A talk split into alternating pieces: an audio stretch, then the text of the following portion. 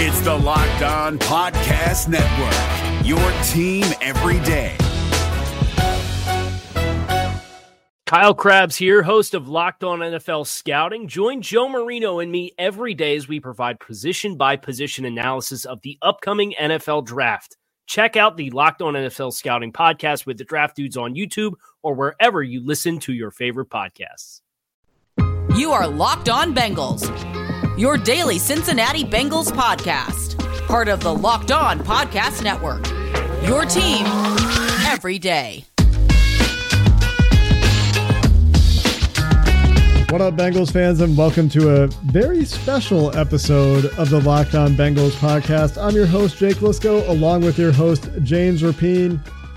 Today's episode is brought to you by RockAuto.com. Amazing selection, reliably low prices, all the parts your car will ever need. Visit RockAuto.com and tell them Locked On sent you. James, I've been teasing this special guest all week. I didn't even offer an opportunity for people to tweet at us and guess at who it was because I didn't want to give anything away. But today, for the listeners of the Locked On Bengals podcast, and you're going to know this because you've read the episode t- by the time you hear me say it, we've got Brian Callahan. And for our listeners, this was a long conversation with offensive coordinator Brian Callahan. So we had to cut it up. We're going to hear it over the course of three episodes today, tomorrow, and early next week. So stay tuned for that. But without further ado, let's get into it. Brian, how's it going? It's going great. Thanks for having me on.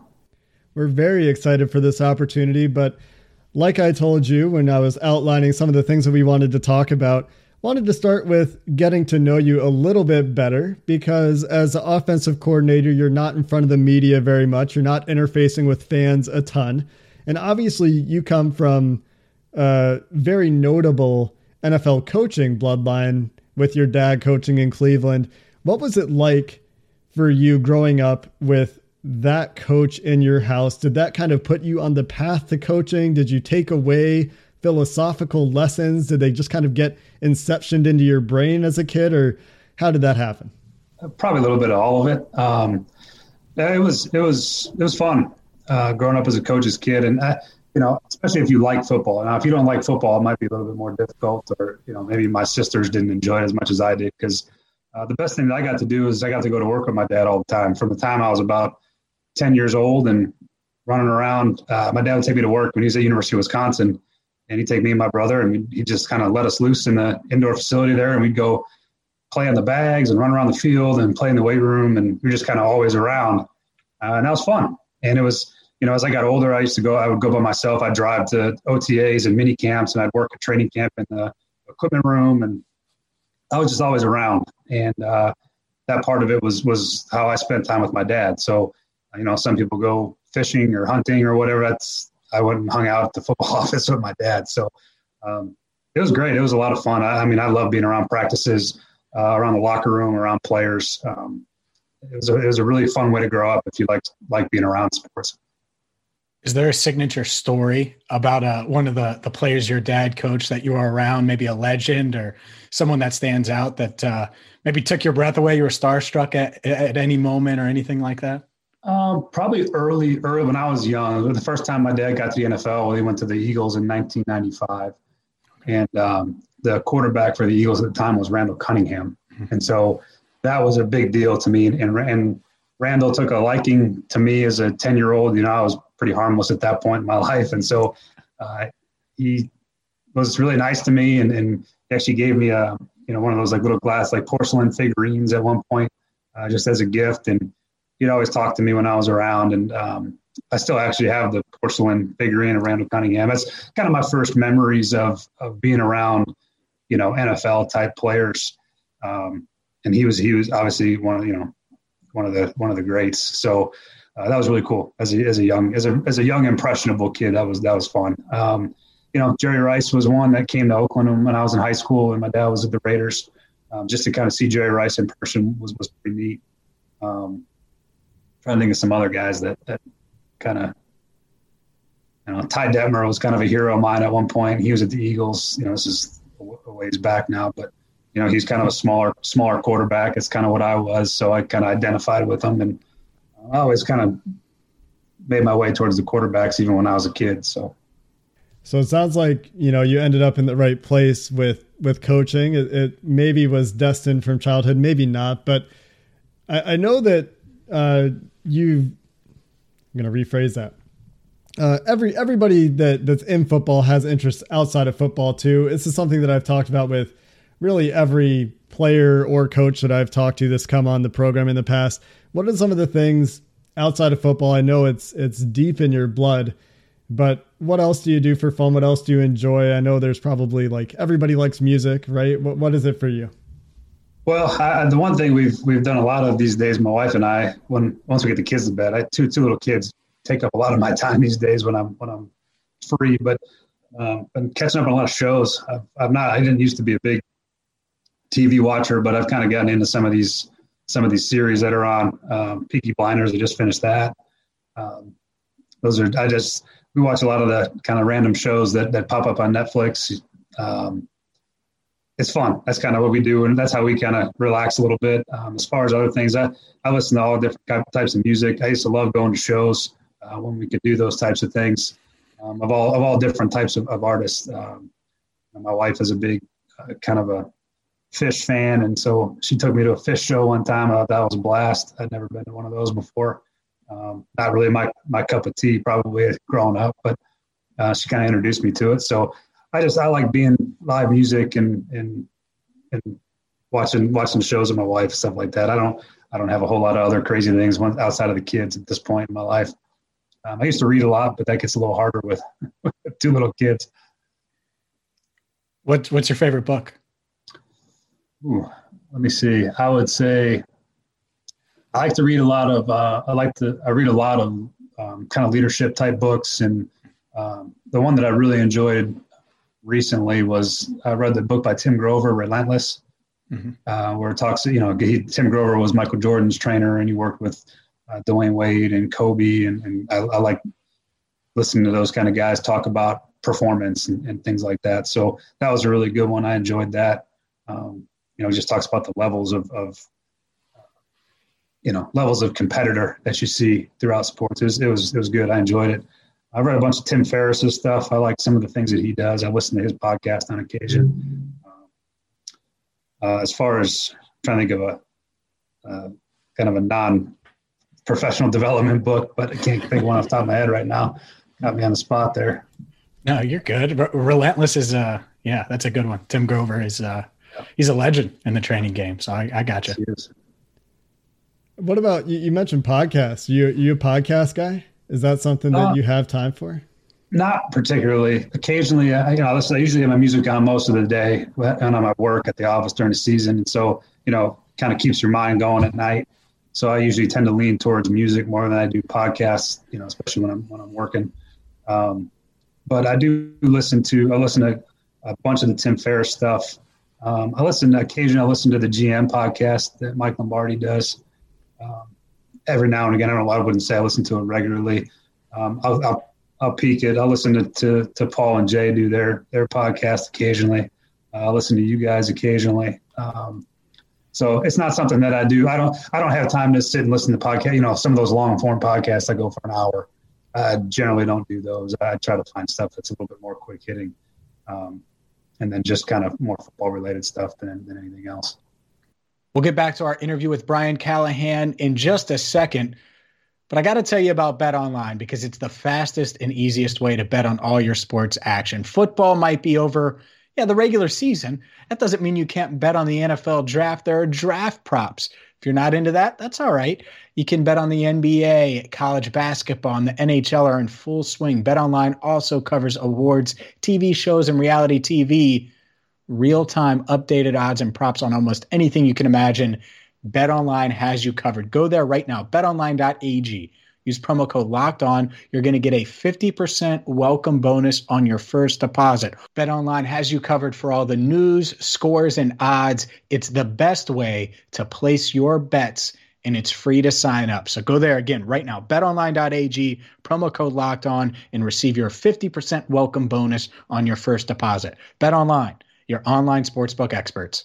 This Locked On podcast is brought to you by Home Chef. Now that the novelty of the new year has dwindled down, how are your resolutions coming? One of mine was to order less takeout, cook more at home, but I'll be honest, I haven't been consistent. That is until I found Home Chef. Home Chef provides fresh ingredients and chef designed recipes conveniently delivered to your doorstep to simplify the cooking experience and without robbing you of the joy of putting a dish together yourself. I'm pescatarian and they cater to a variety of dietary needs. I had this super refreshing ginger sesame salmon, a beautiful trout dish, and a super comforting shrimp and vegetable orzo dish, all of which took me less than 30 minutes to put together. For a limited time right now, Home Chef is offering all of our listeners 18 free meals plus free shipping on your first box and free dessert for life at homechef.com slash locked on. That's homechef.com slash locked on for 18 free meals and free dessert for life. Homechef.com slash locked on must be an active subscriber to receive free dessert.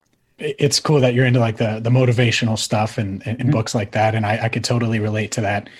When when you look at your your career, do you think since you were around Randall Cunningham at 10 years old and your dad was in has been in the coaching industry, how big of an edge has that given you? Do you think that's given you an advantage as you continue to to grow and thrive in in the NFL? Uh, yeah, it, it, does. I mean, it'd be hard. It'd be hard pressed to say that, that being around it your whole life uh, doesn't give you an advantage. Uh, it certainly gave me an advantage. Probably more early on um, than anything else. You know, just getting started out.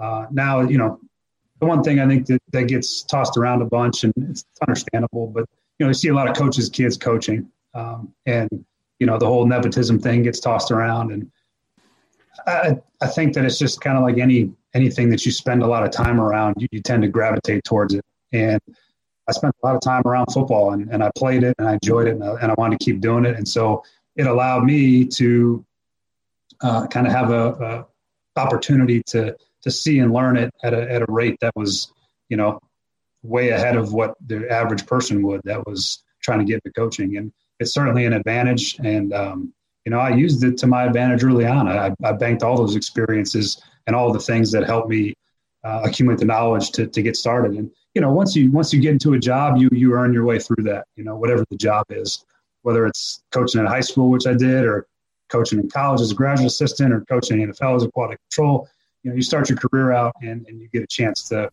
uh, earn your stripes that way. But uh, definitely those experiences helped me a ton, uh, especially learning how to handle myself, you know, in the profession, how to, how to know what's coming. Um, sometimes it's a surprise if, if you, you know you haven't moved your whole life and every three years you're in a new place in a new school uh, it gets a little bit more it's probably a little bit harder adjustment if you weren't really sure what you're getting into. So uh, yeah it was definitely a, huge advantage all the way around for me uh, again particularly early in my career. And you've obviously worked with a lot of really high profile coaches around the league. You you've worked with Peyton Manning in Denver. Yep. Given those experiences and and coming in now, I mean, you've got some major coaching tree influences in your background coming through the NFL. What were some of those biggest influences, both schematically and then in terms of just you know interpersonal stuff, stylistically as a coach? Who were yeah, some of those big big influencers and the takeaways you had? I've been really fortunate to be around some excellent coaches, uh, both schematically and uh, kind of as leaders and and and um, philosophers of football in that regard. Um, you know, the first, I think obviously my dad would be the first and foremost. Uh, kind of goes without saying. He's been probably there's probably been nobody more more influential on me uh, in my career than him. Um, but uh, the, the guys that I've really taken a lot from be the first one um, is Bob Ladouceur, who was my head coach in high school. Uh, he's the head coach at De La Salle High School in Concord, California. And uh, he, his his history is, is, well documented. He's one of the winningest high school football coaches or winning as coaches, period, uh, in sports. And that was a really kind of formative time for me when I started to realize I might enjoy coaching as much as I enjoyed playing. Um, just a philosophy of, of doing things, you know, kind of nose to the grindstone, hard work, um, a commitment, a real commitment to the work, um, and how to be a teammate and, and how to build a team. And, and, he took a bunch of high school kids every year, and his sustained success over his career is, is incredible. Um, I look back on it now as a coach, and I, I'm actually more in awe of it now than I was uh, then because as a coach, you go, how in the world did you sustain that for so long with new kids every couple of years, you know? Um, and, and, he's, he was a huge influence. Uh, and I still refer to a lot of the things that, that I learned then. Uh, oddly enough, they're, the, the core principles of, of, building a good team generally tends to be the same at all levels. And uh, it was, you know, Bob Ladouceur was definitely one of my, my biggest early influences in coaching. Um, Josh McDaniels hired me in Denver. He my first job in the NFL. And so I actually started my NFL career kind of in that Patriot way um, upbringing. And it was hard. And there was a lot of nights where I slept on my floor in my office. Um, and, and Josh was demanding, but boy, I tell you, I learned more football in that first year in the NFL. I, I can't think of a better way really to start my career as hard as it was um, than, than learning from that. And, and I really took a lot from Josh on how to prepare, how to, how to set up the offense, um, how to, how to get things the way you want them to be done. And um, th- that was a really formative, you know, here I was young, I was impressionable, I was moldable, and uh, and Josh, you know, I thought molded molded me really well to start out early in my career, and that was a that was a huge influence, particularly offensively, uh, just for the, the, detail and the approach uh, and how how they go about their work in that system. And, and I was really really fortunate to be able to uh, participate in that for for a year. I wish it was longer. Uh, obviously, didn't go uh, go as great that first. That was, I got there Josh's second year in 2010. He got fired uh, with about four games left. So um, those are two of my early ones. Uh, obviously, I got a chance to be around Jon Gruden as a high school kid, so I used to sit in Jon Gruden's meetings um, as a high school player and listen to him teach the quarterbacks. And I got to hang around Rich Gannon uh, in those years in Oakland, and and that was really really fun for me. That was like my first introduction um, to the to that West Coast offense that they ran there. Um, that I'd gotten to see, you know, got to sit in the install meetings and listen and learn. And that was the first exposure to it that I had had. And so a lot of those things that, that I believe in and, and still believe in to this day. And got a chance to go work for Jon in Oakland for a year, which was really fun uh, to kind of full circle it, come back, actually work for him uh, and learn from all the things that he learned over his, you know, the, the, whatever it was, almost 20 years worth of broadcasting and coaching since I was, since I was around him.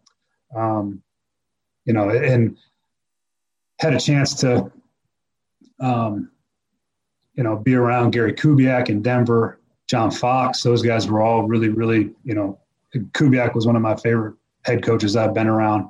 I've been around Jim Caldwell for two years in Detroit. He was outstanding.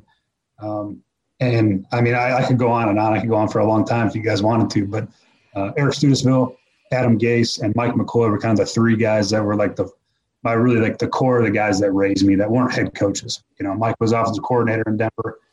I spent you know a lot of time with Mike. He, he was very instrumental. Invested a lot of time in me. Um, the same thing with with Eric Studesville, who's now in Miami. Um, Eric actually let me coach the running backs my first year in Denver. Uh, when Josh was was let go, I took over his room as running backs coach my first year in the league, and that was eye opening uh, to say the least. Um, but he he trusted me, and I worked with him that whole year, and, and uh, he's he's still one of my kind of closest confidants and mentors to this day. And then obviously Adam Gase, I was with Adam for five years uh, in Denver, and, and we did a lot of really great things on offense uh, those years we were there, and, and that was um, those are the kind of the three non-head coaches that I worked for that that really kind of raised me in this profession as a, as an offensive coach. I'm sure we're going to ask about that Denver experience and uh, in Peyton Manning and all of that, but as a as a coach, you just named all these people that have believed in you over the past 20 years. Yep. Uh, I think in in society in general, we focus on the negative a lot, or the haters, or however you want to. Sure. It, it, is it motivating to to want to deliver and be successful for all those people that have believed in you when you were sleeping on the the office floor with Josh McDaniels in 2010 on that bad season, or j- just throughout your career? Do you want to prove those people right? Yeah, I think that that's that's really more what I'm interested in anyway. Most of the time, when when you know everyone's always gets you get kind of caught up in proving people wrong, and uh, that's fine. Some people get motivated that way. That's that's, that's normal. Um, I think we all have that edge a little bit where you want to you want to show somebody that that their their their opinion negatively you was was incorrect. Um, but I do think you have a good point, James. That you know I've had a lot of people do a lot of really positive things for me across my career, and and I do think the the way to approach that is I'm trying to make sure that their investment was the right one, and, and improve improve their interest in me and their development in me uh, was right. And then I, work to do that. I work on the positive end of that. I want to I want to make those people um, that, that saw something in me at some point in my career, make them proud, uh, make them believe that that see what they believed in come to fruition. You know, Um, so I think that's a that's a good way to put it. Yeah, I would I'd, I'd certainly uh, try to prove those people that that gave their time and energy into making me better uh, to prove that their their their actions were warranted and, and correct. Um, so it's a good way to put it. We'll get back to Brian Callahan, but it's time to take a second for a Built Bar break. I eat a Built Bar each and every day. It's the number one protein bar on the planet, 18 amazing flavors. And the best part, it isn't their amazing taste or that they're covered in 100% chocolate. It's that they're macro friendly. You're working on that 2021 summer bod. So am I.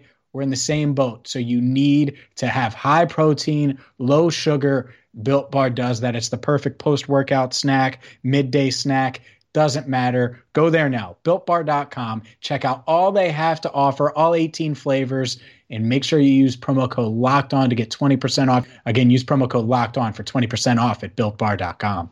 If you're looking for the most comprehensive NFL draft coverage this offseason, look no further than the Locked On NFL Scouting Podcast. Join the draft dudes, Kyle Crabbs and Joe Marino, as they go position by position through the NFL free agent class and into the star studded crop of college stars who will be selected in the 2024 NFL Draft. If you want to know who your favorite NFL team should be adding to its roster, you need to check out Locked On NFL Scouting, available on YouTube and wherever you get your podcasts. Part of the Locked On Podcast Network. Your team every day. Let's switch gears, talk a little bit about some specific stuff in Cincinnati, some some still some philosophical questions for sure, but let's get started with the question that I think a lot of Bengals fans are wondering there's this idea of what an offensive coordinator does in the NFL, and a lot of that is focused on calling the plays. There are obviously offensive coordinators around the league that don't call the plays, and you're one of them. What would you say are, are some of the big differences or or different responsibilities that you have versus the the typical conception of what an offensive coordinator does? You know, I would say that ultimately I probably don't function uh, over the course of a week all that much different than any coordinator that calls the plays.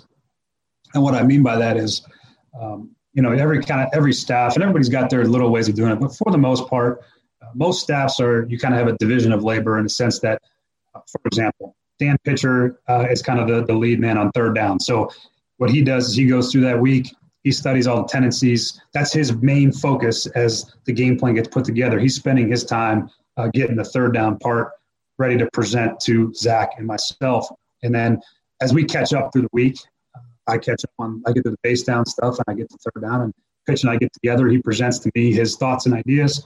Um, and then I'll, I'll have watched it all by that point as well. And then I have my thoughts and ideas. We kind of combine the list together, get it all ironed out, usually have more than we would ever need for a game plan. Uh, and then we get with Zach and we say, uh, here's, here's what we think. Here's what we like these things. Uh, and we, and we kind of pare it down to what our normal game plan uh, carriage would be for that week seven you know, usually, just an example, uh, third and two to five, we probably have anywhere from uh, usually no less than six, no more than eight calls in that spot. Um, again, because you got to practice it and rep it, and, and you try not to have too many new things. You try to have wrinkles and, and mismatches and try to find uh, ways to take advantage of whatever defensive structure is presented. But ultimately, you try to keep it the things that you guys still guys can know and execute and play fast with. Um, but that's kind of how that works, and that goes through all all the different ways that that game plan gets put together. You know, Frank would do the run game. He would have everything. Here's my run game plan. All right, well, Zach and I'll sit there with Frank, go through it. Well, here's a couple play action passes we like. Let's make sure those match up with uh, these these run game formations. Let's make sure. Uh, hey, look, Zach has a couple ideas he wants to get in. Let's put those in. Um, and really, my job is to facilitate all of those things uh, whenever Zach isn't available. So he's got a lot of things he has to do during the course of a day that don't involve coaching the offense. And so my job is to is to keep pressing things forward, keep getting the game plan set. Uh, he catches up when he gets time, and we end up, you know, by the end of the week having a, a really good concrete plan. And I think that that's really what most teams do these days. Everybody has their areas that they're in charge of. Everything comes together on the days that they come together when we get ready to install for the next day's practice in the game plan. Um, and, and, then it just it's it's very collaborative. I guess is the best way to put it. Um, the short way to put it is that everybody works together to get the plan uh, in place. And then when it comes to game day, uh, it's really, you know, we everything kind of gets ordered on the sheet. The quarterback has a huge input in how that goes. So Saturday we meet with Joe uh, me, Zach, and Pitch, and really the, all the, and the quarterbacks, we all go through the plan, and then Joe kind of tells us, hey, uh, you know, over the course of the week of practice, I really like uh, this order. I like this play first, this play second, and generally, um, those plays tend to come off the sheet uh, during the course of a game in a manner that the quarterback wants them to come off the sheet. Uh, after we have discussions about all the things that, that we think we're going to get and how we're going to attack a team. So um, ultimately, that part doesn't really change much, Jake. When you get all the way through the, the week, uh, my job as a coordinator is pretty much the same as anybody, any other coordinator that's, that's calling the plays, uh, really up until game day. And you know, Zach and I see football very similarly. Uh, we have a great working relationship. I love working with Zach. I love the way we can communicate about the way we're doing things. Um, we don't always agree on everything, and that's that's good. That's okay.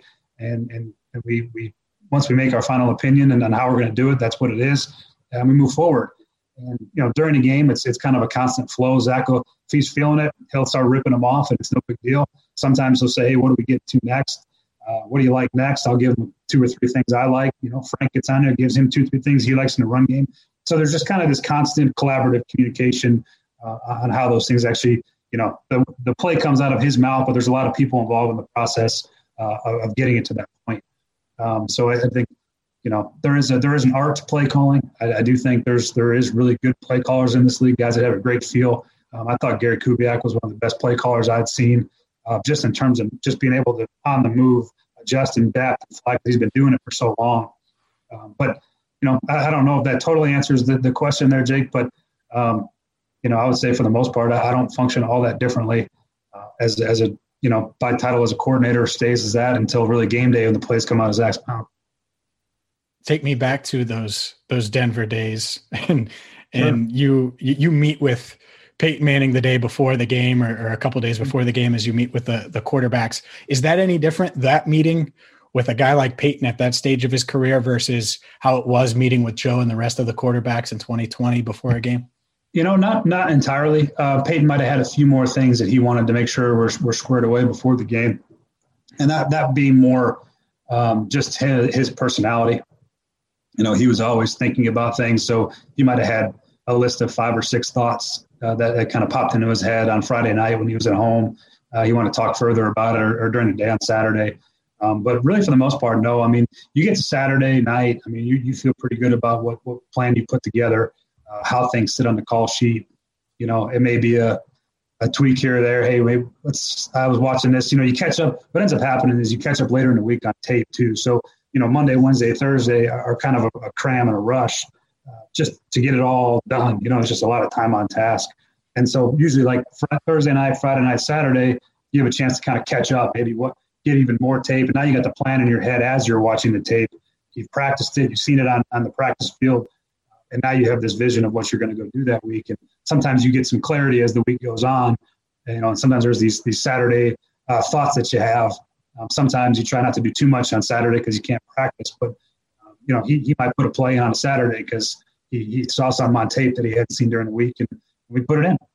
You know, and we just make sure everybody was on the same page, and and that was that. But as far as the quarterback doing anything different. You know, Joe was great on those Saturday nights. He had a really good feel for how he wanted to, um, you know, how he wanted the game to play out and how he wanted the calls to come in. And, um, you know, he did a great job being very clear and, and, very concise about what he expected and how he how he saw the game playing. So it was good.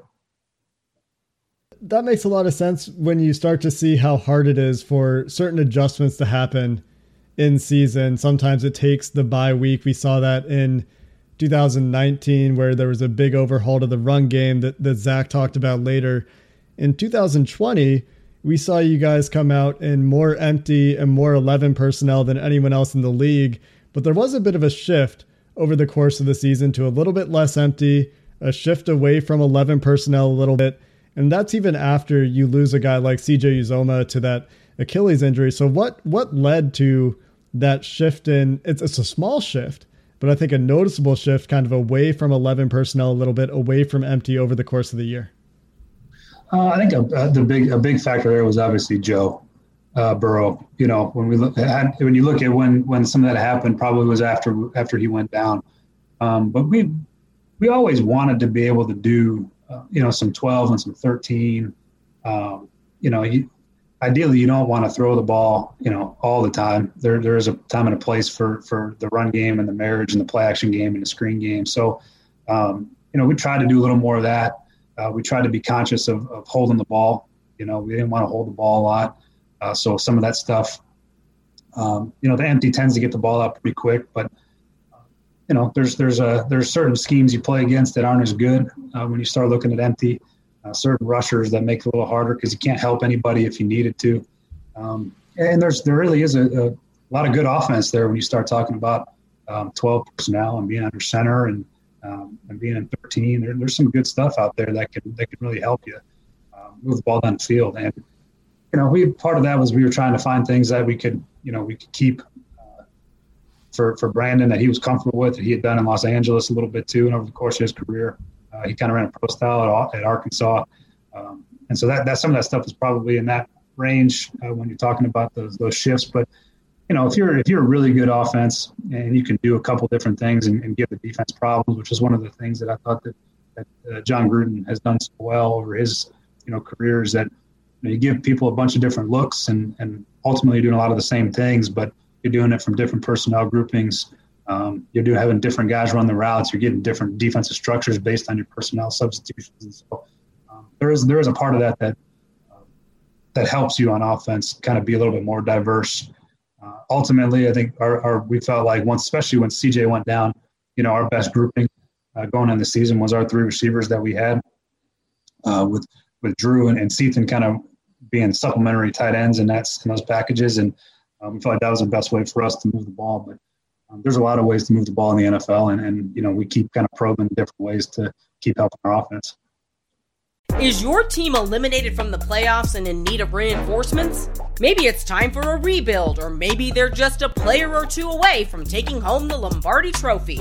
Either way, join Keith Sanchez and Damian Parson for Mock Draft Monday on the Locked On NFL Draft Podcast.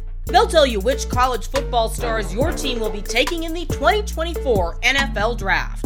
Check out Mock Draft Monday on the Locked On NFL Draft Podcast, part of the Locked On Podcast Network. Your team every day. Hey, Prime members, you can listen to this Locked On podcast ad free on Amazon Music. Download the Amazon Music app today.